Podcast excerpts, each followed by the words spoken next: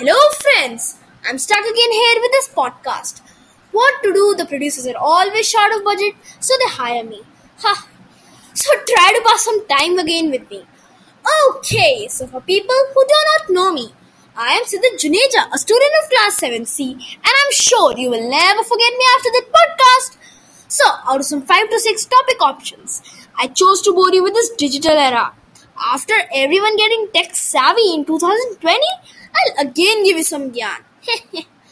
Schools went online, playgrounds online, groceries online, payments online, and even visiting monuments online. Ah, everything that sounded crazy until 2019 became a reality. I remember a story which you guys might find relatable though. Back in December 2019, we gifted my grandparents a smartphone so they could talk to us when we are not around. I had the hardest time of my life to convince them to keep this new technology phone. But that was not the end of my problems. The problem became more worse when I had to teach them what is WhatsApp, Instagram, Paytm, Amazon, etc. Well read chaps, my grandparents are. They said four things.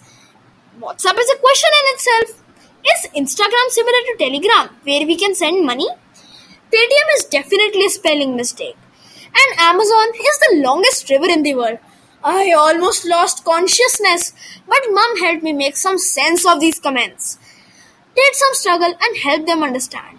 I still think they could only understand they could watch movies online, but completely lost it when I tried explaining the reason why people post funny videos on a silly name app TikTok. Digital era has made the world available to us at a few touches of our devices. That's it, friends. Too much for today. I actually need to run to my grandparents' house now. Their Netflix annual plan is expired and they want us to renew it right here, right now. Another demerit addiction to technology. See you all. Bye.